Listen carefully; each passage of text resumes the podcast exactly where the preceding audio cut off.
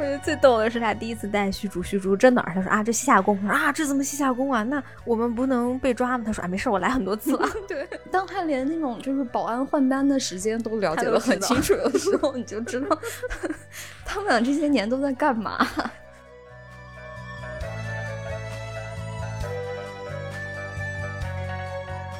你好呀，欢迎收听他们的角落。她是女字旁的她，我是彤彤，我是彤彤的好朋友赫赫。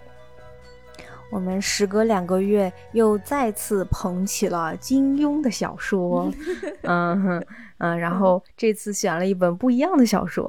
其实我还没看完，你没看完整本书是吗？呃，整本书没看完，整本书是不可能看完的，真的，因为太长了。这应该是他最长的一一本书，而且很很有深度，就是。嗯，需要时间。我觉得它跟其他的就是我们要聊的《天龙八部》这本书，跟其他的书都不太一样。就比如说，我觉得看起来最快、最容易的其实是《射雕英雄传》和《神雕侠侣》，因为它的那个里面就是它好像是在呃纯讲故事。它的主体是情节和人物的塑造，但是《天龙八部》这本书给我个人的感觉，它更像是一本寓言故事，就是嘛那种。对，就是他的这个人，这里面这几位主人公或者很很重要的配角，他们的基本上他们的命运其实从一开始就是注定的，就是他给你讲的是那种宿命的那种无力感，很就有点像那种古希腊悲剧的那种感觉。嗯嗯，因为他一开始就说《天龙八部》什么一天二龙三夜叉，四。那什么什么五阿修罗之类的，就是，然后他在给你讲这个故事的过程中，你就你仿佛能对应上，就是这里面每一个人物，或主角，或配角，或正派，或 slash 反派，我你觉得他们他们的命运都是一样悲惨的，就可能真正。善终的，可能你非要说善终。我觉得真真正正可能也就虚竹一个人，因为，因为因为我们这我们读的是新版嘛，就是段段誉他都不一定是是，就是虽然我们知道他们这几个人身上的主角光环都非常非常的强，但真的是没有人是是善终的，没有善终，是的，是的，嗯。呃，然后我们这一期不是题目也说了嘛，我们其实是讲天山童姥跟李秋水这对恶毒姐妹花的，嗯嗯，但是我觉得在讲他们之前，我我觉得我们有必要，嗯，可能跟大家聊一下逍遥派、八卦派，他们，嗯，这个八卦派，我们可能要花点时间聊一下这个，啊，其他的人物才能去真正的聊这两位。我们本期的两位女主角，嗯嗯嗯呃，我刚刚看完了那个叫什么《新笑新天龙八部之天山童姥》，天山童姥，徐克的那个，哎，不是徐克，哎，啊，不是那个吗？不是徐克，太像徐克了，是特别像徐克的风格，但确实不是徐克导演的，嗯，就是。嗯，林青霞和巩俐，对，还有张敏，张敏，他们也太美了，太美了，就是 怎么能这么好看啊？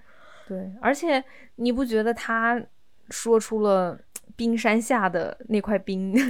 对，对，就是。我小的时候就就是我觉得这个电影是在魔改《天龙八部》嘛，然后虽然我觉我那个时候也觉得里面的人都很美，但是我这一次我现在才终于明白他这个电影为什么要这么拍。这个，嗯，就是如果大家没有耐心看完《天龙八部》的原著的话，其实你去看这部电影，就基本上可以理解这个童姥秋水之间是一个什么样的关系了。嗯嗯，你你等会儿给给我们讲讲，因为我没有重看这个片子，我我没有看完。我其实也不用看完，但是对我觉得还挺好看的，是挺好看，超好笑啊？是吗？行，那你你憋着啊，等会儿给我们讲。嗯嗯，哦，然后那个我们说之前想跟大家说一下，就是这次赫赫跟我读的这个原著小说是金庸小说的那个新修版。嗯，就是其实呃，金庸老先生他的小说出版的，就是正品啊，出版的就是主要以三三个版本为主。呃，第一个版本就是他一九五零年到一九七几年的那一版，就是在《明报》上连载的那个小说。对，应该嗯，大家都叫后来是应该什么三联出版社出版的。对，啊，然后第二个版本叫算是叫修订版，就是大概在。七零年到八零年左右，金庸老先生重新花了十年去修改他的。呃，后来我跟赫赫对了一下，我们俩小时候看的那版应该就是这个修订版。对，嗯嗯。但是我们今天选的这个是他的新修版，也就是在二零零零年以后，金庸第三次修改自己的小说。呃，我们之所以要说一下，是因为其实他这三次修改吧，有的小说其实变化不大，就像我们之前聊的《笑傲江湖》啊，和比如说我们谈到那个灭绝师太这几个人物，这三个版本都没有什么太大的差别。嗯，呃，但是《天龙八部》是修改幅度可能说可能说是最大的一本书，然后甚至涉及到今天我们要聊的这两位主角。在三个版本里面是不太一样的，嗯，所以那我们呃就嗯主要根据这个新修版来聊吧。对，我们就因为新修版是金庸老先生自己亲手修改的嘛，对，经过这么多年的思考，所以对我们还是要尊重作者对他作品的呃理解和想象。好的，嗯，就是我第一次看到新修版的这个大结局的时候，我还。真的觉得有点不适应，我觉得不应该是这样。非常不适应。但我们可以先聊聊那个结局，大家应该都看过吧？还是没看过呀？我们这个真的不能怪我们剧透了啊！这个事情 是吧？你想，它是五五十五六十年代的书，咱们就不要聊剧透这种事儿了。嗯嗯嗯。然后我觉得最震撼的应该是段誉的结局吧。对，段誉和王语嫣小的时候嘛，就小孩嘛，你就觉得就是一个一个挺帅的心，那个心地挺善良、性格挺好的一个男孩子，痴恋一个女孩子，然后这个女孩子她表哥还虐待她，是吧？你就觉得他俩就 P U A P U A 对啊 P U A 对对对对对，这个慕容复就是吧 P U A 专家，然后你就觉得这个段誉和王语嫣最后结局在一起，就是哎，这是理所应当的呀，嗯，天。天天生一对，天作之合，对，就是兜兜转转，是吧？这个段誉的苦练终于的有了这个回应，然后王语嫣也终于从这个对表哥的这种迷恋，然后呃遭受 PUA 的这个这个遭遇当中走了出来。这其实是件很挺好的事儿。然后我当时发现，当我发现新修版里面给他俩改成了嗯没在一起，而且就王语嫣有点魔怔了，我觉得在结局的时候。嗯，我觉得王语嫣那个魔怔就跟我们等会儿要聊的一个事情有关，嗯，就是丁春秋这个人物，一我觉得是有关的。但这个，那哎，那你说说吧，你你直接说说这个问题。我就直接说了，那我就先跟大家，呃，我们我们就先讲一下逍遥派这个故事，按照新修版的讲一下，然后我再跟你说一下为什么。好，就是说，啷啷他们够啊，从前有个地儿，有一个人叫做呃逍遥子。他是一个我们不知道长什么样，大概应该长得很帅，但是而且又非常的聪明，武功很高强的一个人。嗯，他创立了一个门派，叫做逍遥派，好自恋啊，呃，是吧？然后呢，他收了三个弟子，嗯啊，大弟子是一个女性啊，我们不知道她叫什么名字啦，我们后面就知道她是就是天山童姥。对，二弟子是无崖子，嗯，三弟子是李秋水，就是两女一男。嗯，他传给这三个弟子不同的功夫，然后这三个弟子呢，就是反正各自成长。嗯，后来这三个人之间产生了三角恋，这个无崖子开始跟了天山童姥好，后来天山童姥被李秋水害成那个长不高的侏儒之后呢，他就移情别恋，就又跟这个师妹李秋水好了。嗯，啊，然后后是，然后他们俩还生了孩子哈，他们俩还生了一个女儿。对，然后等逍遥子死了以后呢？啊，这个无崖子就成为了第二代掌门。对，然后他呢也有，呃，算三个徒弟吧，算三个徒弟。对，大徒弟叫苏星河，嗯，二徒弟叫丁春秋。然后这个苏星河跟丁春秋之间啊，也是斗了小半辈子。最后丁春秋是呃将师傅无崖子推向了悬崖。对，然后他自己也就离开了。嗯。这边就是有一个比较大的区别，就是在这个新修版里面呀，说的是丁春秋和他的师叔李秋水有了私情，对，然后才将他的师傅无崖子推下山崖的。也就是说，对，就是无崖子跟李秋水在后面是等于说是结婚了吧，成为了夫妻。然后这个李秋水呢，跟她丈夫的徒弟偷情。然后跟这个偷情的这个情夫合谋，想要害死她的丈夫。嗯哼，嗯，没错，嗯。然后这个新修版里面呢，就是这个丁春秋跟李秋水就离开了。对，然后这个丁春秋还在很长一段时间视李秋水的女儿为己出，对对，就是就是像他后后爸嘛，嗯啊，然后他们这个女儿呢，就是后面嫁到了呃南方一个王家，姓王的大户人家，对，就是著名的王夫人。对，嗯，就是后来就是王夫人，然后王夫人喜欢上来自云南的姓段 老段老段来自云南的王子，来自云南的那个 小王对大理王子老段头，段正淳老段头，然后跟老段头有了私情，不是私情，就是老跟老段头。生了一个女儿啊，叫王语嫣，就是咱们这个 其实是这么来的。老段生了一个女儿叫王语嫣，对，就成了老王的女儿。对对，没有，她姓王嘛，她嫁到王家就是对，就是 anyway 啊，这个就是一个区别比较大的嘛，就是因为之前的版本丁春秋就是自己把师傅推下去的，但是在这个版本里面，丁春秋相当于算是王语嫣的外公姥爷。就不算不是亲的啦，但是就是算姥爷。情感上其实是他姥爷嘛？是的，是的。嗯，就是他情感上，王语嫣是他外孙女，他外孙女对，嗯，对。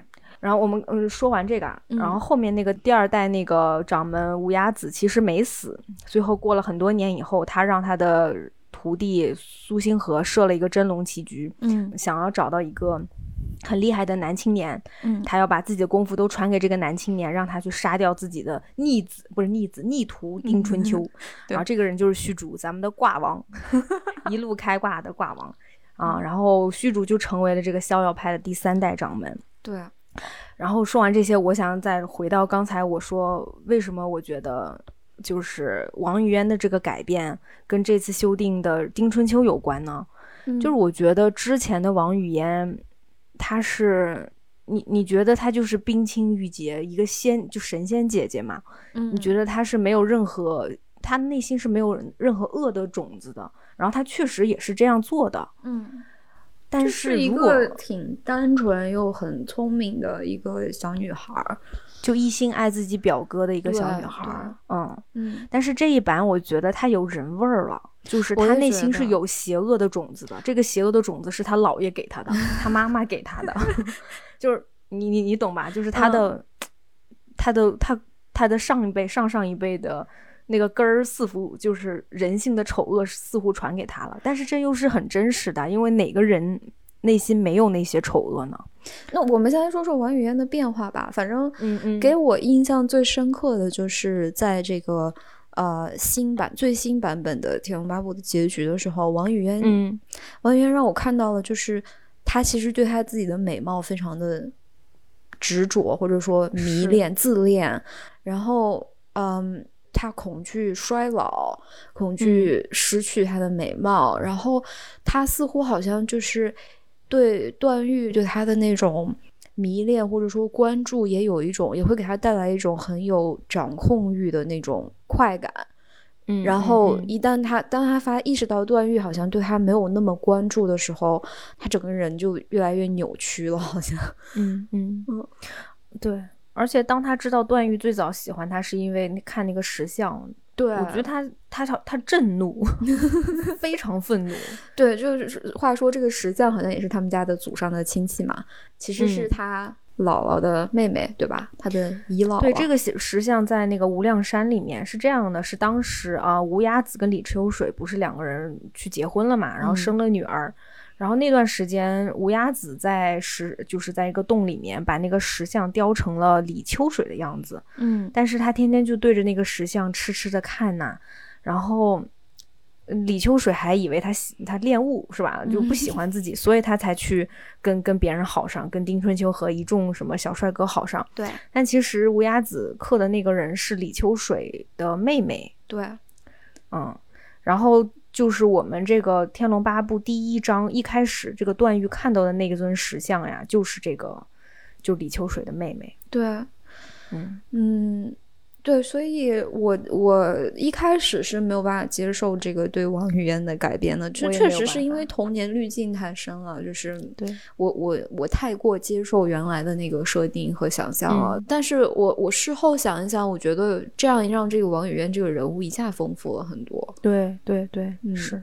就是内心你的情感是很难接受的，但是理智你想一想，我觉得是对的，就很深刻了。突然一下，是，嗯嗯，而且包括段誉跟王语嫣的这个感情，其实你仔细想想看，你我是不看好的，就他们的是一个不对等的，甚至有那么一丝丝畸形的一个情感。当然，它是一个一种很美丽的方法呈现出来的，但是。但是你说到底，段誉喜欢的是那个石像，是的，就跟 乌鸦子是一样的，是那尊石像。对，而且乌鸦子，乌鸦子和段誉他们两个人就是这个事情很奇怪。如果你要细说，乌鸦子真的喜欢李秋水的妹妹吗？好像也不一定。不是，他喜欢的 也是那个石像，他们喜欢的是他自己想象当中那个完美的女性，那个神仙姐姐妹妹。但是，是的，嗯，你你是，我觉得他们是没有办法真实接受真实的女性，就是一个人他会会妒会怨会嗔会怒的这样一个有复杂情感的女性，她不是一尊石像，她没有那么冰清玉洁，出淤泥而不染。嗯，你说到这个，我我觉得我们就真的要说说这个逍遥派他们这个，他们这个很奇怪的。你说，首先我们刚才不是说他们喜欢，就是他们对容颜很在乎，嗯，然后他们似乎颜控派，对，哦，颜控派的厉害，对，然后他们似乎都有那么一点点，就是很清高，然后 你说不好，自命清高，自命不接地气，但是。但是你仔细看看这个逍遥派，他们收的所有的弟子，他们取的名字和他们呈现出来的这个样子，你就明白为什么他们对容貌如此执着。就是大家都不太正常的样子，反正真的不正常。因为首先你说其他门派收弟子，可能我看你有没有慧根，看你聪不聪明，看你是不是心地善良的。嗯，呃，逍遥派不是这样子的，逍遥派收收了。就是的弟子，必须有两个条件。第一个叫聪慧异常，嗯，就是你要是人精当中的人精，你要聪明到不行的那种。嗯。第二就是男俊女美，嗯，不管你男女，你必须好看。就是我，我从来没有意识到，就是一个武林，你懂吧？一个武林门派，嗯啊，不是选美比赛，他要求男俊女美，你对。啊！我现在我现在有一个新理论啊！我这一次看完这个啊，没看完，就是看完《逍遥派》这个段落，我现在有一个新的理论。我觉得这个逍遥子呀，他可能有很多的仇人。然后呢，这几个乌鸦子啊，什么童老啊、李秋水啊，这几个人是他仇人家的小孩，他把他们弄来就是为了报复他的仇人。就是我觉得他是不是在折磨这几个人呀？就我不知道是不是仇人的孩子啊，但是我觉得 他就是这是一个很不健康的环境。对啊，你你想逍遥派这么厉害，每个人单拎出来都可以一个人干掉一整个其他的门派的人，他们人越来越少，人心 就稀稀拉拉就这么几个人，然后全部都耗在内斗里，越来越不正常。是是，就真的太不正常了。就是我们因为。首先，这是冰山下的一角嘛，我们不知道他们年轻时候是怎么过的。对，就我们知道的就是逍遥子给这三个徒弟每个人功夫还不一样。哦，你说这不是故意的吗？你你说这是为什么呢？就是这个，这不是明摆了让你们内斗吗？而且你说这个这个东西有很很奇怪，就是哎，童老练的那个能够返老还童的那个功叫什么？之前那个功叫做八方六合，呃，唯我独尊功。然 后功太适合童老了。八荒六合对，然后新版的其实叫做天长地久不老长春功。嗯，就是你练这功夫你就不老，而且你是可以返老还童的。就是这个功夫很重要吧？就是嗯，首先它很美好，可以返老还童，是吧？长生不老，唯我独尊，八方六合，这这个很厉害。但是它这个功夫有一个。就是 bug 吧，算是，就是说这个呃，他他在多少岁的时候啊？还是说他应该从比如说十八九岁的时候开始练，然后这样他就会一直保持这个十八九岁最美好的这个青春的外貌。是，但他这个是的，理论上是这样，但他这个是不知道为啥非要让童老六六七八九岁的时候就开始练，因为嗯，就你这个是对吧？就收他说不清楚。对，然后所以就给童老造成了一个困扰，就是童老在这个功夫他到这个运转到一定阶段需要重新维修的时候啊，他就会变成一个小女孩儿。嗯，然后六岁开始，然后这又给他设定了一个 bug，就是在他二十六岁的时候，他必须要关键的把这个 bug 彻底修复，然后彻底变成一个青春美貌的女性，然后从此就维持这个形貌的时候，但可怕的是。他的这个师傅又把这个这么关键的这件事情告诉了他其他的师弟师妹，所以李秋水才知道童老这个时候是有问题的，他他这个时候是最脆弱的，是然后李秋水就可以利用这个时间点，然后最后才把童老害的，就是一生没有长高嘛。嗯嗯嗯，就是这个背后，嗯，很奇怪，有很多就是你甚至可以用阴谋论去解释、去去思考的这样的很奇怪的线索。是是，然后你你刚才说这个东西，我觉得能从第二代掌门，就是当无崖子成为掌门的时候，我是能看出他的这个端倪的。嗯，你你你仔细想想看，无崖子是怎么对待他的两个徒弟苏星河和丁春秋的？对，他是说，他就说我身上，因为首先无崖子这个人是跟他师傅一样，是一个综合型人才。嗯，琴棋书画。嗯，呃，什么那个医卜星象，什么什么工艺杂学，样样就差不多成仙了吧那种，就是一个仙人。然后他对他的两个徒弟苏星河和丁春秋说：“你们想学啥，我都教你。”然后苏星河就是什么都想学，所以什么都学了。嗯。然后丁春秋呢是只想学武功，所以他就只学了武功。嗯。但是后面无崖子跟他们俩说：“说你们两个，呃，最后我是要在你们两个中间选下一代掌门，但是我。”我是要很全面的看你们两个的啊，你们不不能是偏科，嗯，正因为他这个才造成了丁春秋觉得我那我肯定当不了掌门呀，我就是偏科生啊，所以他才起了杀心，就是当然他起杀心百嗯不不纯不是百分之百，因为这个本身就有什么问题对吧？也是？这也是这个人虽然很聪明，长得也很帅，但是就心地不好嘛，呃，但是这是一个比较大的原因，你你就想想看，你这。你你你这样让你徒弟们内耗，然后让他们互相竞争，甚至到后面互相残杀，一辈子都不放过彼此。他们这个你这个就感觉在养狗嘛，就是 是。你说说多奇怪！然后当这个无崖子被他的徒弟推下山以后，他又去花了三十年时间啊，去找一个年轻俊才，把自己七十年的功力传给他。跟他说的第一句话就是：“我要让你杀掉背叛我的徒弟丁春秋。”就那你是为什么不传给自己的大徒弟苏星河呢？但他就说啊，因为他学的东西太杂太乱了，没有办法专心，所以我要找一个聪慧且专心的人。那你最开始教导他们的时候，为什么要？为啥就是你就让他们专心不就得了吗？那你收这两个徒弟的时候，你不就是看中他们综合性人才，长得帅？我就觉得乌鸦子这个人也也很奇怪。你看啊，就我们虽然今天的主题是童老秋水，然后扯了半天还没说到他俩，但是就问题就是童老秋水之间的这个死结，就是这个乌鸦子，对吧？这个不要脸的丑男人，嗯。一开始跟童老好，然后童老发现童老长不高，就去转眼就 转眼就跟李秋水，然后跟李秋水好了以后，又喜欢上了自己雕的那个石像，然后然后最后他自己好像也没有意识到那个人就是李秋水的妹妹，对吧？嗯，李秋水说了，就是你在画的时候，你都没有意识到你画了我。对啊，就是乌鸦子，所以所以我很认同那个，就是这个。新《天龙八部之天山童姥》这部电影对乌鸦子这个人物的塑造，就是没有塑造，就是 乌鸦子这个人从头到尾就没有出现，或呃他出现了，但是你没有看到正脸，就是他是一个很模糊的，甚至有点像一个符号的这样一个人，然后。虽然说很多矛盾是由他引发的吧，但是你你去细想，就是童老跟秋水的这个关系啊，我甚至会觉得他们有点点像一个，就是比如说我们现在有一个，嗯。丧偶式育儿这样一个家庭，嗯嗯，然后这个男性他本本该承担的很多责任，他都没有做到，他像一个隐形人一样，他把他所有的责任都推给了他生命当中的女性。那这个家里的这个婆婆和这个儿媳妇之间的这种关系就会变得很畸形，就这两个女人会就是下意识的忽略这个男人应该负的这个责任，然后会责怪对方，然后他们的关注点都放在对方，甚至他们跟这个男人之间应该有的这种亲密的互动。都会，也不说亲密，就是感情的这个投射都会投射到对方。就是童老和李秋水这一辈子就是这样过的，我觉得。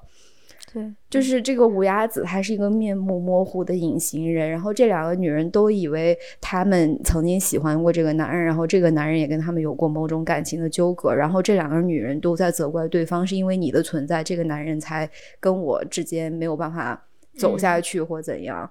然后就嗯，对，结果最后他俩反倒有点像是一对儿，就是一生纠缠在一起，然后所有的关注、怨恨、嗯、愤怒全部都发泄给了对方。但其实这个人最后也是你最亲近的一个人。嗯嗯嗯，我就是真的，我在看的时候，我就一直在想一件事情啊，就是两个人之间，就是不是父母跟孩子这种关系的两个人之间，能否？一辈子都能如此浓烈的爱对方，维持这样的或者恨对方，这个或者恨对方，对，能吗？然后我现在看他们，我觉得爱对方，我我不确定两个人能不能就是维持如此一直是，你知道吗？就是但恨肯定能高度的，对，就是维持一个高度的爱，我觉得不会。那个就爱人之间就是起起伏伏，但恨绝对是可以的，甚至愈演愈烈。对，但是这个恨你到最后发现，它跟爱又有什么？没，你觉得看到最后 就像就像爱一样啊，甚至它比爱还要浓烈。对，就是因为因为爱的起点是关注嘛，然后恨最可怕的结果就是它给你带来的 结果就是你一直在关注这个人，所以你爱他还关注。对啊，所以就是你关注的时间长了，你要说这里面再没点爱也不太可能。嗯嗯是，哎呀是，就是我们这一一顿乱讲，但是就是就是主题就是。逍遥派这个派就是它内部是有很多问题存在的，嗯，然后我觉得我们在谈天山童姥跟李秋水这对恶毒姐妹花 CP 的时候，就我们是不能离开这个大环境的。你就想朋友们，你想这个环境是如此，对大家这根儿是烂的，朋友们不太正常。是的，嗯，是的，而且你想想看，就是一个山洞，这么这么两三个长得漂漂亮亮的男的女的。武功都这么高，然后都是一样的聪明、七窍玲珑心，嗯，然后一样的，我感觉他们性格都不是，就是他们情绪都不是很稳定，对。然后又是从小从可能五六岁到二十多岁一起成长在一起，他们经历过小时候一起玩闹，十几岁的时候青春期开始叛逆，嗯，然后二十多岁情窦初开，开始有争抢。哦，所以我是能理解为什么他们后面八十年是 如能维持如此高水平的一个恨恨的浓度。对，我但你这这里有一个问题，就是呃，这个故事的时间线索是很混乱的。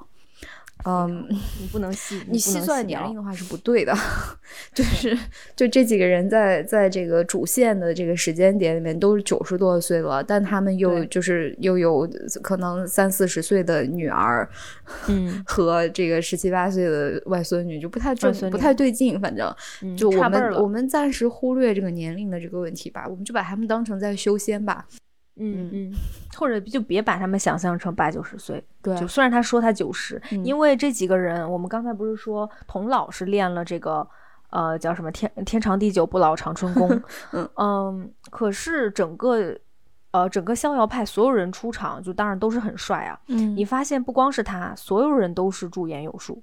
就是丁春秋，丁春秋一出场，朋友们，丁春秋是一个超级无敌大帅哥，能接受吗？你们？我接受不了，我我喜欢就 是丁丁春秋老个头白胖子的那种，是老头，嗯。没有，丁春秋出来以后，呃，当时是借了，哎，是虚竹还是段誉的嘴说，对。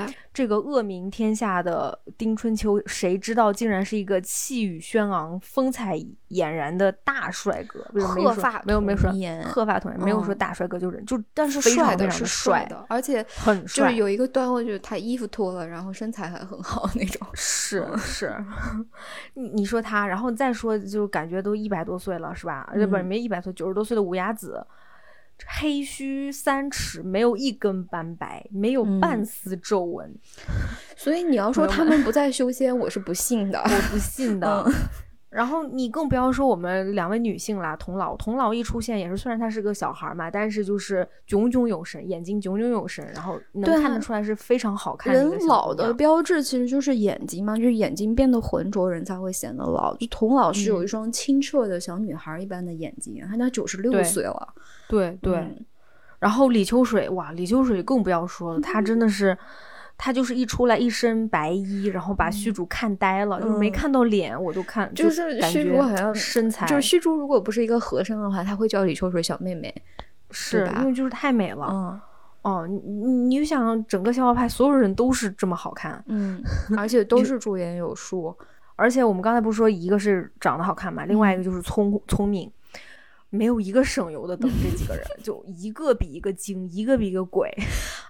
但他这个就这几个聪明，真的都没用在正道上，都是没用在劲儿全用在内斗上了。真的，真的，真的。你就比如说那个丁春秋，他是因为啊啊背叛师门了嘛，所以他很快自己离开了，创练了创创那个新秀派，新秀成为了新秀老仙法力无边那个 新秀老怪，其实是。对，然后养了一大帮徒弟，嗯，养了一大帮水军，你就是弹幕的嘛，帮他刷 刷评论的那种。哎哎，但说到这个，我突然发现很有意思，就是你看，虽然他背叛了师门哈，嗯，但是你看他从他给他徒弟们取的这些名字来看，嗯，就他身上还是有很强的这个逍遥派的文化素养，还蛮高的，很高。他的徒弟叫。呃，摘星子、魔云子、追风子、出尘子、天狼子，还有个阿紫。押韵，我都就是他这个门派的这个包装，整个这个品牌形象就是塑造的，就是一个老仙的这样一个形。对对，水晶的工作做的也挺好的。对，是。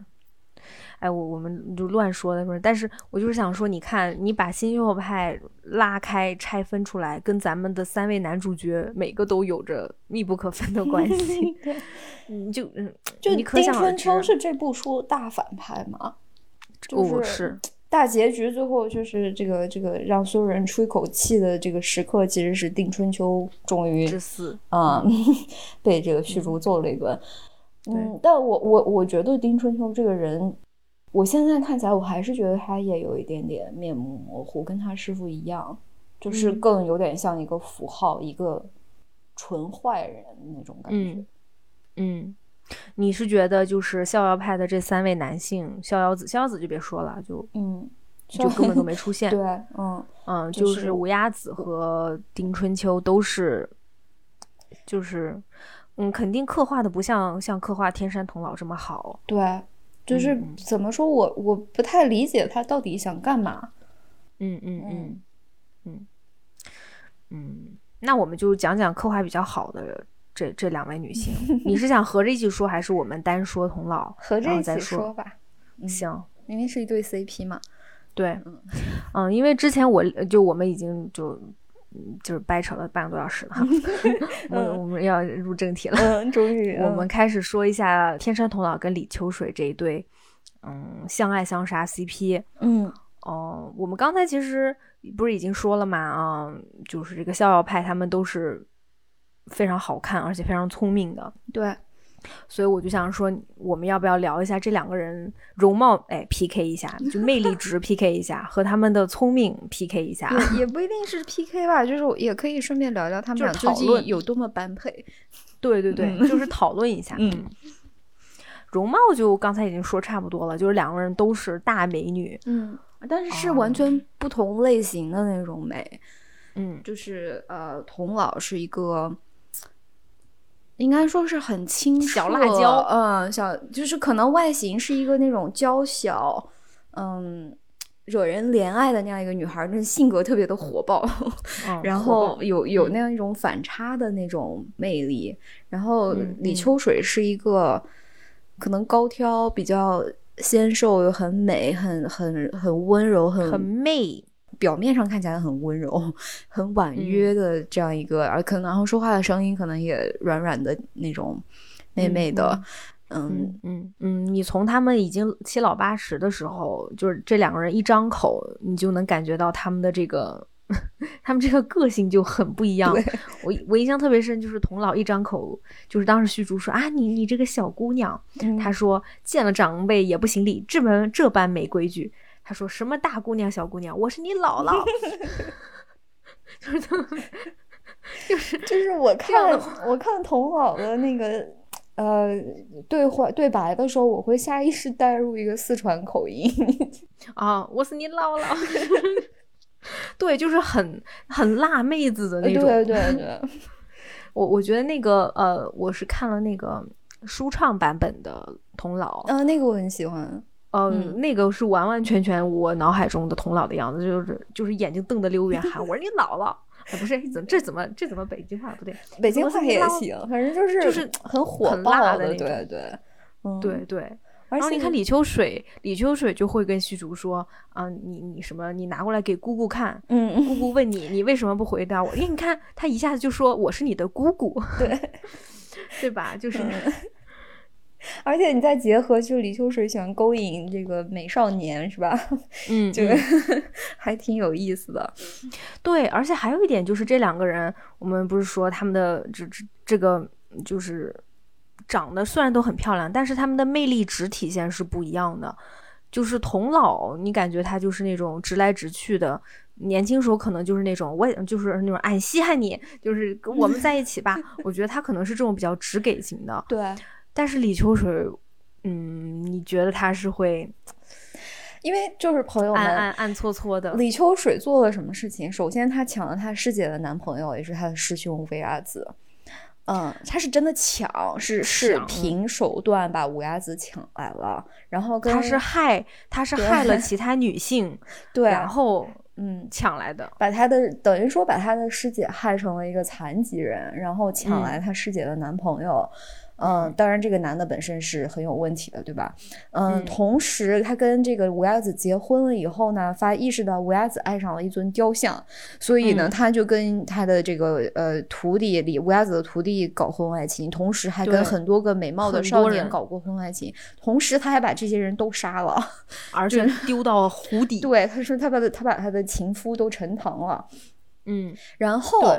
这之后，她又嫁给了西夏的国王，这皇皇上吧，皇上，嗯，然后又又是又给这个国王生了一个儿子，就是他是西夏的皇太妃，嗯，就是李秋水这这个人吧，他嗯，算是情场高手吧。他应该是很有，就是在在跟男性接触，甚至有意无意的用自己的性魅力，嗯，来影响别的男性，然后以达到自己的目的。这方面，李秋水是如鱼得水的。嗯嗯，我发现很多人说李秋水是绿茶。嗯，他没有那那么简单，你 就是就是他是有这个，他的表面是这个绿茶的这个表现吧，算是是是挺会，他很会迎合男性的心理，应该说，然后他也很会就是做什么，我不知道，应该呃性暗示啊这种东西吧，嗯嗯，但你不能 单纯的说他是一个绿茶，因为他想做的事情他都做到了，而且他他的野心肯定远远不止于我要跟这个男的谈恋爱这么简单。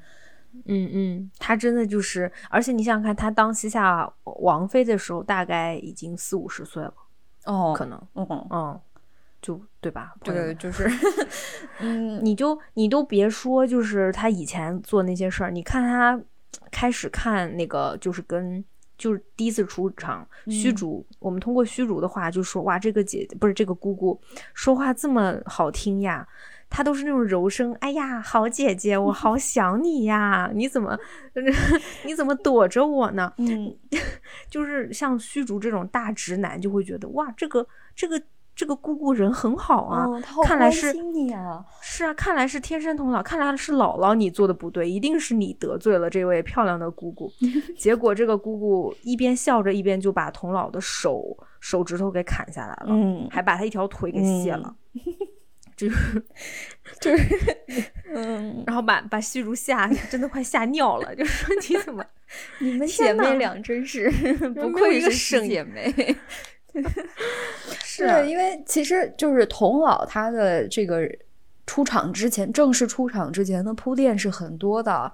之前这个天山童姥就就是一个那种令人闻风丧胆的这样一个名字，然后而且又是那个什么什么三十六洞七十二岛的那些鸡零狗碎的 黑社会，他们都害怕天山童姥，就就是你已经觉得天山童姥可能是妖怪吧这种感觉。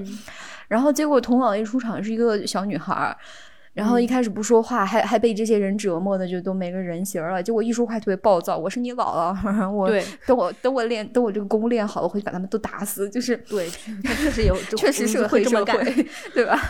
然后，但是李秋水出场之前是没有任何铺垫，就突然来了一个白衣的那个如梦似幻，因为他戴着面纱嘛，然后又很纤瘦窈窕，这种这样就是一下让人把你的那个想象值拉到了一个高点。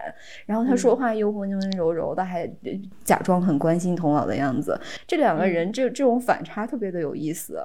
对对。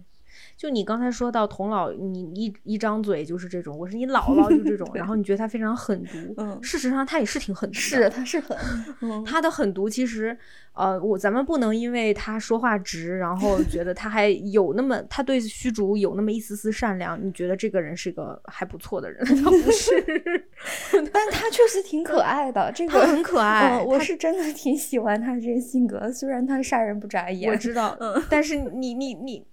你还是不敢，就是说心里话，这两位这个姑姑和姥姥都很可怕。对，就他们，你要问我他们俩谁更狠毒，我真的说不出来谁更狠毒。哦，没没有这个没有这个问题没法辩论，这个东西是没有办法 PK，因为因为这两个人就是，嗯，你可以看看他们做的事情，嗯，童老你就别说了，他是三十六洞洞主、七十二岛岛主的这个呃头，但是大佬对。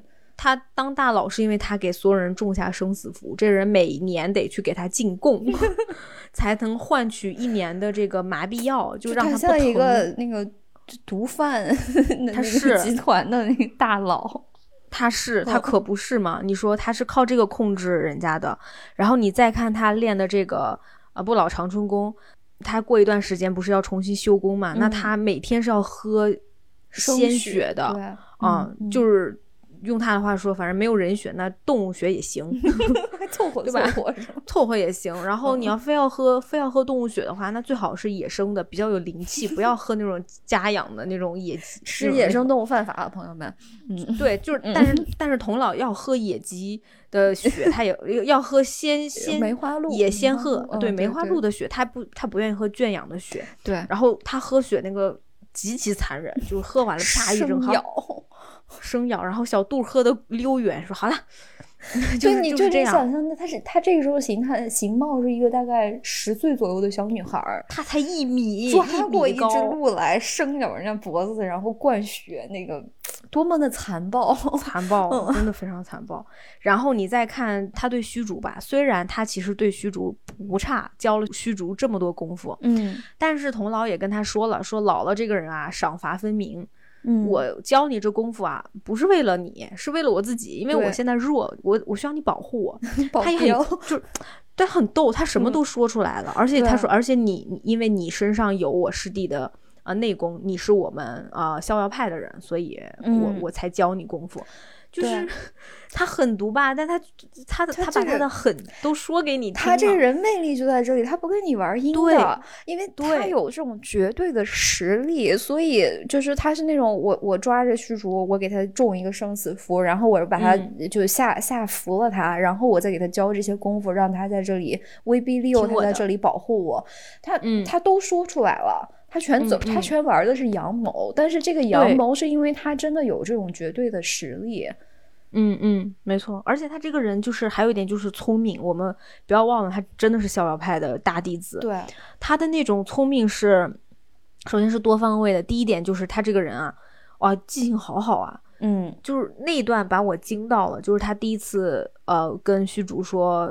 就是他不相信虚竹能破真龙棋局，他现场就画了一个这个棋局，说你给我下，我看看你怎么破的。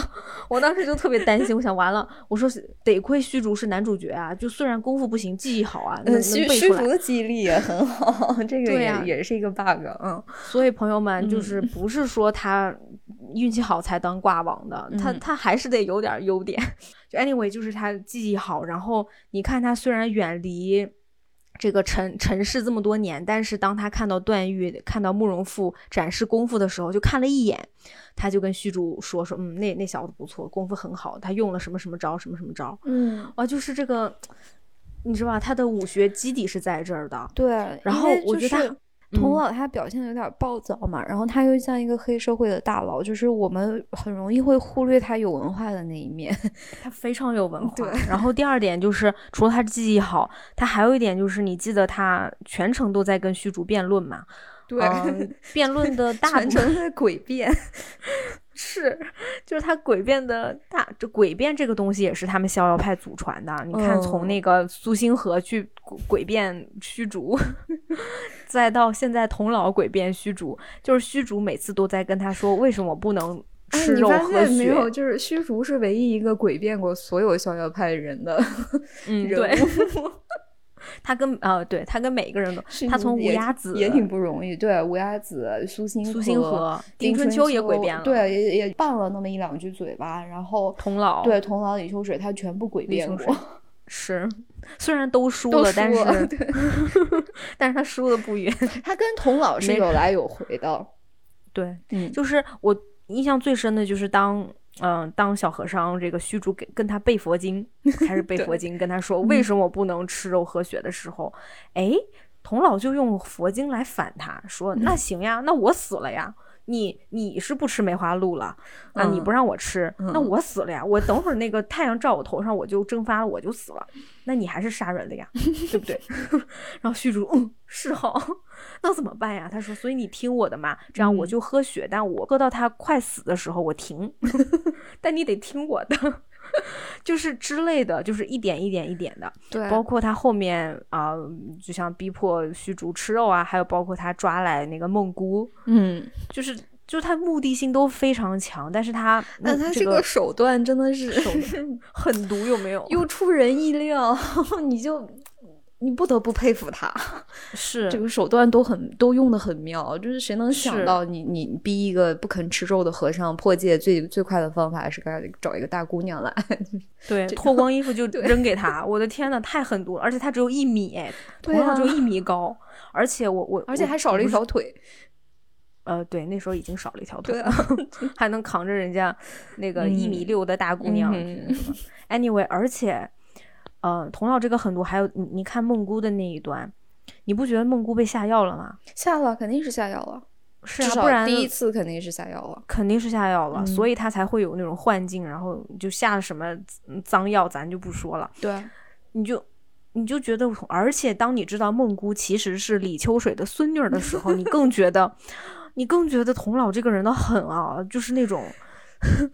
对对，就是另外一件事情，就是这个童老跟李秋水他俩打了有五十年了吧？哎，不对，八十年了可能。嗯，从小打，就他俩对对方真的是肯定比对自己的了解都更深。李秋水知道童老什么时候要犯病。要要在这个时候，呃，就是最脆弱的时候啊，要要把他打死。然后童老知道李秋水他们家就也就西西夏皇宫里面的一切布置，什么时候保保镖在值班，什么时候要换班，皇上住哪，冰窖在哪，他全知道。就是。我觉得最逗的是他第一次带虚竹，虚竹这哪儿？他说啊，这西夏宫。说啊，这怎么西夏宫啊？那我们不能被抓吗？他说啊，没事，我来很多次了。对，就是这是我那个死对头，就是那个贱人的家里，他这儿这儿他说的算，但是我都我我都门清的，你放心，你跟着我。我觉得好好笑啊！对啊，就是当当他连那种就是保安换班的时间都了解的很清楚的时 候，你就知道他们俩这些年都在干嘛。对，因为因为他为什么要知道保安换班？因为你想，以童老本身的那个身，就是武功，他是不不需要知道的。对，正因为那个时候他大概只有二十岁左右的功力嘛，他是因为一天，他过一天才能恢复一年嘛，嗯，还是三年来着，对对，忘了，嗯，所以那个时候他其实还是比较弱的，所以他需要去算那个 换班的时间，我就觉得好好笑哦对啊。就他，而且问题是，你就更搞笑的是，她本身就是缥缈峰的那个叫什么公主啊？嗯，缥缈宫的公主，你 你有自己的创业，你你你家大业大的，你还要去看你啊？你还要管人家家门那个门卫几点换班儿？而且你想，就是他应该是去他他去西夏偷袭过李秋水一次，是吧？就把李秋水脸划了。划成个井字儿，就是砍了李秋水一次，对吧？砍的是脸。那那 之后这个保安换班的时间难道不会变吗？那就是后来他又去砍，是，就是，哎呀，你说说童老这一辈子就是就就这点事儿，你你可给他，哎呦我，这两个人真的很有意思，就是真很有意思，就很是吧？对，所以你才能。知道，就是当后面不是第一次童老先假死了嘛？嗯，就是在那个在冰窖里面，他见他确实打不过，因为他已经少了一条腿，而且已经受伤了。嗯啊，他觉得打不过，所以假死。当时李秋水还给了他一下，把他肋骨的都给打断了，他硬生生的挨着。嗯，然后旁边当时虚竹就在说：“哎呀，师叔，你不要打他了，人家都死了。”就是他真的很难过。嗯，当时李秋水就来了句。不行，我我我怕他，你都不知道我被他害得多惨，我我都 PTSD，他没说 PTSD，他说大概意思就是我已经被我师姐搞的 PTSD 了，我我真的不放心。嗯，然后果不其然，就是在他呃还在嘲笑虚竹长得丑的时候，就 被童老暗算了。嗯，就就你想想看，李秋水，等会儿我们要说说李秋水的狠毒之处，但是你像李秋水这样的狠毒的人，都会觉得我真的斗不过我师姐的时候，他师姐是。有有多多么可怕？对，就是童老虽然看起来很暴躁，然后很直给，但是其实他他也是很精的，非常不要忽略他的这个人，就是步步为营、满心算计的这一面。嗯，对。嗯，那你觉得李秋水呢？李秋水的笔墨稍少一些。对。我们其实刚才也都，其实也都也也说了，对李秋水，你想他从十八岁的时候，他就算好了要在他师姐练功的这个关键时刻偷袭他师姐，然后也不算是偷袭，其实就是喊了一嗓子，就 给童老吓了一下，就是偷袭啊，那就是搞偷袭，就是看起来是无心之过呀。如果他真的上去捅捅了童老一刀，那是真正的偷袭，就是这这两件事情判刑的量刑标准是不一样的呀。就是他在背后喊了一嗓子，感觉好像是很很无意的，但结果童老就是终生没有长高嘛，就是这个攻攻破了。这这个这个事情，就是他整个人的这个心机，你 不知道他是怎么回事，怎么十八岁就能长成这样？我觉得他的狠毒更像是这种一个小小的小姑娘心心思如此毒。对。的那种狠，就是那种不寒而栗。你想想看，他他做的事情的，他更接近就是丁春秋啊、阿紫啊他们这一群人，就是那种哦，他跟阿紫很像反社会人格。他是，他是，嗯，你想一个十几岁小孩，他能说心里话，我觉得你说他当年喊那一嗓子，纯是为了无崖子吗？我不觉得哦，不是啊，我不觉得哟，因为虽然李秋水从来没有真正说，但我觉得李秋水。呃，我们有一说一嘛，天山童姥如果就在同等等级下，天山童姥的功力是要比李秋水高的。对，童姥应该明确的说过，李秋水说这个剑水打不过我。对，呃，这童这当然李秋水当然没有没有直说这句话，但是大概就是我们都知道天山童姥的功力也高，而且呃，似乎童姥好像在武学上，我不知道，我总感觉他在武学上造诣更深。童姥是一个。怎么说更有毅力、更更适合钻研武学的人？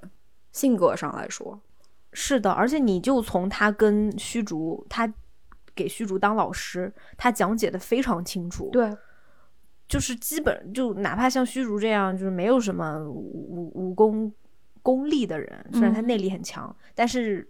童老的几句点拨，立刻就能清醒了。而且李秋水，我记得他应该是他自己回忆这件事情的时候，他说的是：“我嫉妒他和师兄在一起。”对，不是说我我的目的是为了让师兄和我在一起，而是我嫉妒他。对。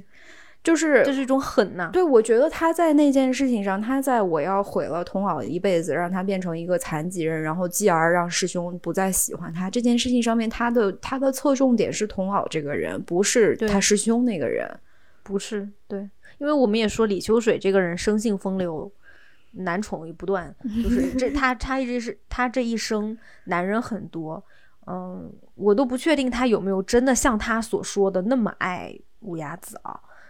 没有，我觉得他是那种，嗯，首先他肯定是一个自恋的人，他只是觉得五鸭子应该爱我，嗯，然后呃，师兄应该爱我，然后可能这些美貌的少年应该爱我，然后他可能见到虚竹也会觉得我的魅力应该能够征服这个。嗯，丑八怪，对，小丑八怪，就是，但是唯一一个让他真的很纠结的那那个人，其实是童老。嗯嗯，你觉得他为什么纠结？他除了童老比他，我觉得李秋水对童老的那种关注，呃，你记不记得我们聊那个就是白莲花度假村的时候，那两个女孩？对。就是有一个有一个女孩子，她们俩是闺蜜，然后对那个女孩，她特别喜欢抢她闺蜜的男朋友。但是你事后想想，她是真的想抢那个男的，还是想要，还是对她的闺蜜过分的有一点点迷恋、执着、关注了？这个事情说不清楚的。嗯嗯，确实也是，我觉得有这个可能。虽然我觉得金庸老先生写的时候可能没有没有这么想，嗯，我觉得他写的时候就是可能只是想说他们都爱乌鸦子。对，嗯，我觉得就是这样，就是，嗯，其实，如果二十多岁的时候，他们真的是因为无崖子争风吃醋。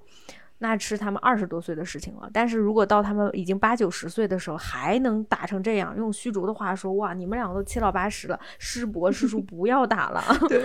然后当时他们两个，我我得念原文那段，我快笑死了。对，就是那个功力都是散了那种。是，然后功力都是瘸了腿、断了胳膊的，那那那个。对，就是他们已经从那个冰窟窿里面出来了以后，当时他就说：“师伯师叔，你们不要打了，我们现在活着命多好啊。”然后童老说：“不行，见人不死，岂能罢手？”然后李秋水在旁边：“对，仇深似海，不死不休。”然后，然后两个人就各自盘腿，然后手手心脚心什么翻向天的那种。然后就你你听我说，就是后面就是说完嗷嗷喊完了，就是他们这个上联下联喊完了以后，就开始盘腿，然后开始练功，姿势一模一样。他们在同时。啊，运气练功，因为是同门师姐妹嘛。嗯嗯，我就觉得那一幕还真的挺 sweet 的，挺甜蜜的。我觉得多可爱，你们俩就是八十岁了，你们俩就是要不是因为这口气，可能都活不到这么久。就如果我要强行磕 CP 的话，我也可以说他们俩这个时候是想向对方证明我还没事儿，你放心，我还能跟你打。这种见人不死，岂能罢休？仇深似海，不死不休。哎呀，就是这俩人，所以我觉得到最后他们争的已经不是无崖子了，肯定不是，对，就是一口气。啊，嗯，是，就是，但是金庸老师其实他自己也意识到这个问题，他他原文里面有写到，就是当李秋水意识到童李秋水以为童老死了的时候，对，他是那种他有一种很难很很迷茫的这种感觉，就是我现在的情感没有出口了呀，对，所以。就算就算我们不磕这个 CP，他们俩在二十岁的时候真的都喜欢乌鸦子，然后都是因为乌鸦子在这里争风吃醋。但是七十年过去了，这个这个事情的性质真的早就变了，早就变了。是，所以最后，嗯，呃，天山童姥死的还挺开心的，就觉得太好了，老娘赢啊，不是老了我赢了。就是天山童姥死的时候，他想的是，虽然乌鸦子最后没画我，但他画的也不是你，对，所以你没赢。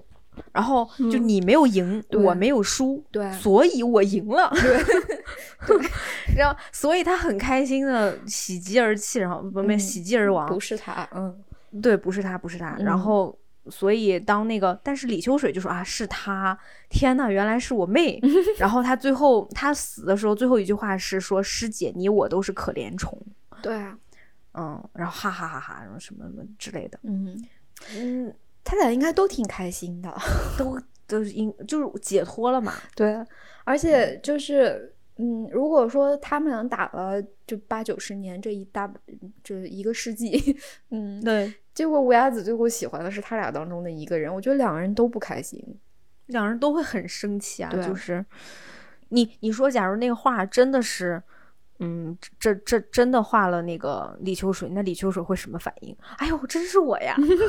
那你为啥对着那个雕像是吧？对呀，那我感觉你这人有问题，你 你练有毛病吧？对，对，我觉得他反而会失望的。对，嗯嗯，对，就是我知道有一种理解，就是可能是这个有同性之间的这种相爱相杀。嗯嗯，但是我读下来。我其实更觉得是一种同柴压力，就是同龄人 peer pressure，就是就是同就是同龄人之间的那种竞争，他反而让我想到了那种就是那个我的天才女友，嗯，就是那个作品，嗯，对，就是两个年纪差不多女孩之间，这一辈子。你武功比我高一点，我比你长得好看一点，你嫁的好一点，哎，我创业成功。你你 可能会禁不住，就是两个人之间会有这种竞争比较吧。但是因为就是童老可能比李秋水大一点，应该大差不多有十八岁啊，八岁到十岁左右。然后因为童老本身是很漂亮的，又很聪明，而且她是大师姐，她学的又是最好的、最最优秀的、最出色的那样一门功夫。嗯，可能他俩小的时候，就是我在想，为什么李李秋水十八岁的时候就想要去把童老一辈子害了？他他可能小的时候一直是活在这个大师姐的光环底下，而且你你就看那个啊，那个童老现在这个个性，你觉得他小时候不是那种扎着小辫儿，星宿老仙，法力无边？你觉得你小他小时候肯定是八荒六合唯我独尊啊，他可以。你看，你看她那个功夫，八方六合唯我独尊，就是这么一个小姑娘，她不得欺负死李秋水啊？她就算不欺负，她也。他那种就是天生的这种，对他性格又霸道又暴躁又急，他的这个优越感肯定是很强的。我又聪明又漂亮，我年纪大，我功夫练得好，我是大师姐，我不怕你们。对啊，就是你们，你们再练多少年，你们赶不上我呀！我练的是唯我独尊功啊！对呀，八荒六合顶多就是师弟可能 画画画的比我好，但那那玩意儿有啥用是吧？你你又不会返老还童，就是。这个童老他这个优越感，他的这种自信，甚至有点自负的这个这一面肯定是在的。李秋水是在这样的光环下长大的，所以他我我是真的觉得他他在这个抢乌鸦子，然后嗯呃惊惊吓童老，继而害童老那个长不高这件事情上面，他肯定是想他想报复的是他的师姐。对对，我我同意。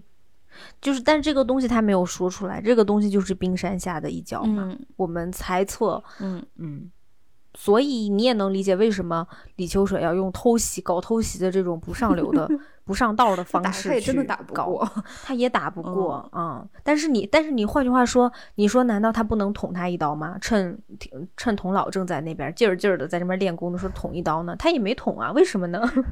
我觉得可能还是不敢，也是不敢，对。他也会害怕，就是这个事情的后果是他承担不了的。而且这件事情很奇怪，为什么他们的师傅对这件事情没有作为？哎，我就说，所以就是说这个派有问题，就是这个师傅很有问题啊。就 就算就算李秋水做的很漂亮、很干净，他把这件事情伪装成了一个意外，嗯，他师傅肯定不会看不出来，乌鸦子也肯定不会看不出来。但是但是没有，但他没有受到惩罚。李秋水。自从因为做了这件事情尝到甜头以后，他就一发不可收拾啊！童老的，对，他才敢后面一步又一步的这样子，就是因为他没有受到惩罚。嗯，而且这个就是他俩正式出场以后，书里面就是我觉得他写的是很聪明的一点，就是这两个人他俩是有实力上绝对差距的。童老虽然没长高，但童老绝对能。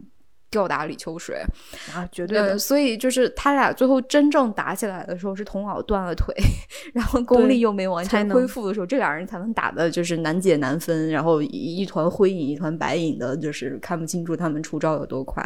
就之前他俩是没机会正面刚的，所以李秋水要找这件时间嘛，也就是不然的话，如果真的等童老练出来以后，八八荒六和谁 谁能打得过他？就说到底，我觉得他们这个师傅真的很有问题。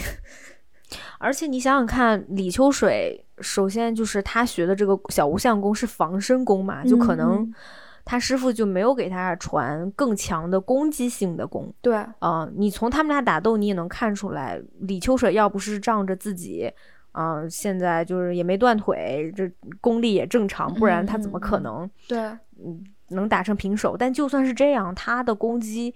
呃，明显不像童老那么狠毒，对，就可能他也过对对。然后还有一点是因为他跟无崖子结成夫妻了以后，他从无崖子那里学到了北冥神功，嗯，就是相当于他的内力更强了一些。这个也是算是偷学的吧，因为不然他师傅也没传他。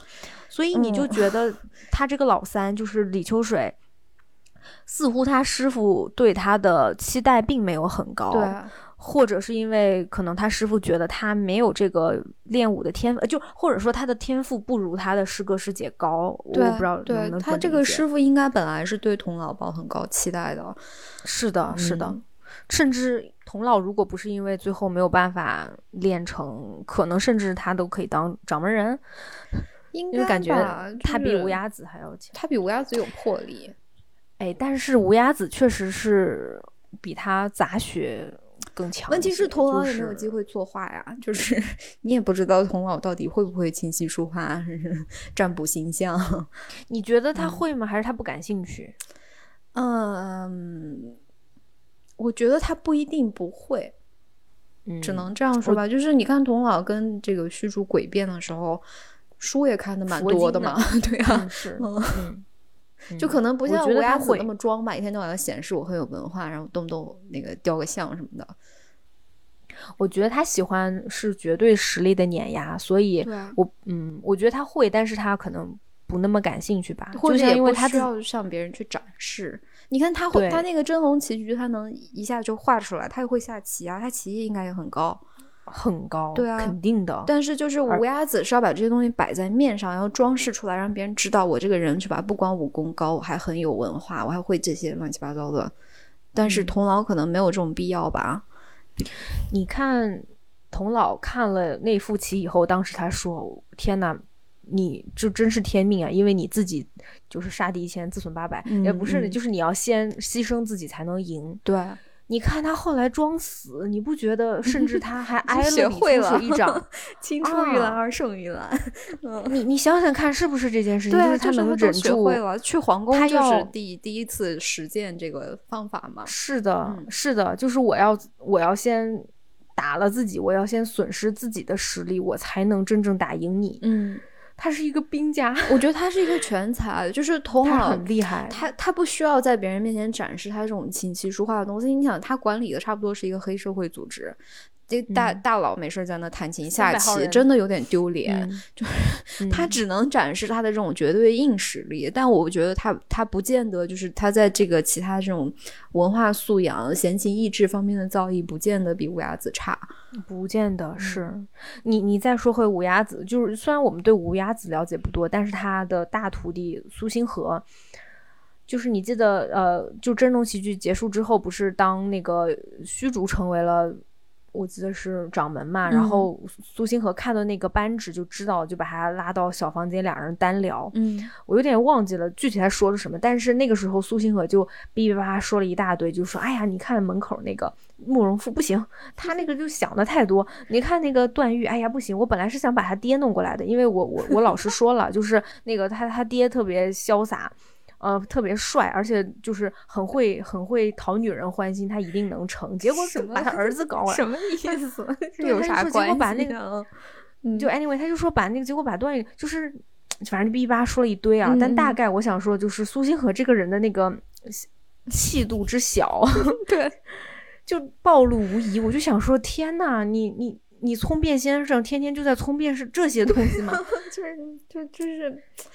苏星河真的没有一个一点让我印象特别好的地方，不好，特别不好。他甚至都不像那个丁春秋，我就跟你打了，我就结结实实的当小人了，怎么样？我就觉得苏星河他聪明，他在观察所有人，结果最后得出结论都是这些人不咋地，这个也不行，那个不行，那个也不好，就是都是他们没有我师傅帅，对他们都不如我师师傅潇洒潇洒。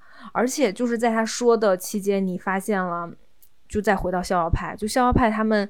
他们认为男的就是要英俊、潇洒、有风采，呃，综合性人才，什么都会，就是好的。嗯，但是他们从来都不会说这个人是不是应该是一个善良的人，是不是一个敦厚的人呢？是不是一个心怀心怀国家的这样的人？他们从来都没有。对啊，而且你要就是放在那个古代男性的那个语境里面，你去想，他逍遥派的男人没有一个是有担当的，没有。就是他们就在，他们都在想什么呀？就是想谁更帅。对，当 他说我觉得那个，对，当他说我觉得那个段正淳肯定能继承乌鸦子我师傅的衣钵，就是因为他风流倜傥，而且对女人很有一套的时候，我觉得他好下头啊。对，就是觉你们这么厉害的人，这么好的功夫，你们在干什么？我就，然后你再对比，你再对比童老。人家能踏踏实实的把一个灵鹫宫什么三十六洞，对，就是岛岛主给给撑起来。那些凶神恶煞的人能能让让他吓得屁滚尿流的，对。而且这个灵鹫宫是童老自己创业的，是的，嗯，他的创业嘛。乌鸦子可真的没有这种本事，就是乌鸦子连守城都做不到，就不要说创业了。那你觉得？你觉得李秋水做得到吗？那更做不到。但李秋水可以做皇妃啊，就是 是吧？也是一种嗯，也是一种女性的这个嗯，另外一条路。嗯，那你这样说的话，这个害童老这件事情，五阿子是不是也有份啊？因为他想，哎，你你想。无崖子他没有做什么东西，但是无为，无为就是一种最大的恶意啊！对啊，他无为就表示他冷眼观看这两个人在斗在打，然后他坐坐享其成嘛。就这个人他的无为也是有问题的。就他们这个师傅如果真的是一个那么英明神武，然后武功高强，然后又又很聪明，嗯。什么都会的这样一个人，这个师傅他应该能看得出来，这三个徒弟里面童好的能力是最强的。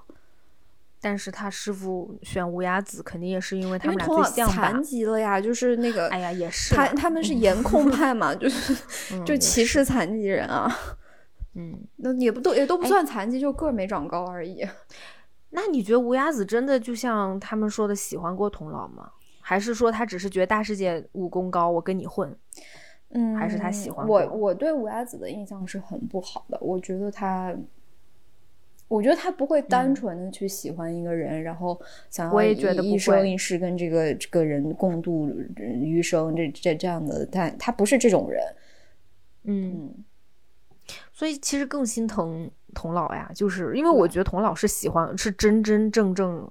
爱过乌鸦子的，虽然后面啊后面七十年主要就是用来恨李秋水啊，但是我觉得前面他应该是喜欢过的。但而且就是李秋水嗯害了童姥的那件事情，乌鸦子是真正的既得利益者，所以嗯他不无辜。对呀对呀，就是总之这是一个窝里斗嗯引发的悲剧吧，就是这两位很强的女性，一个是一个是能。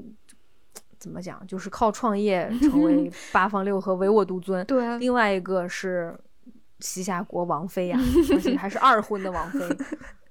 人家都是太妃了，就儿子都当皇帝了。这个，对啊，对啊，对啊，孩子天天上跟他世界打架，也是也是挺厉害的。对，就是嗯。我不知道放到现在这个社会，我们能不能理解？但是可能在那个当下，就是你要结合着逍遥派他们这个 派别的这个根儿根儿的问题，我其实是能理解的。嗯嗯，就是与其说是说，嗯，因为像虚竹后面说嘛，说人生，呃，离不过什么贪嗔痴傻之类的，就是你们都有你们的心魔。嗯，其实《天龙八部》这本书就是讲心魔嘛，每个人都有内心的那个心魔。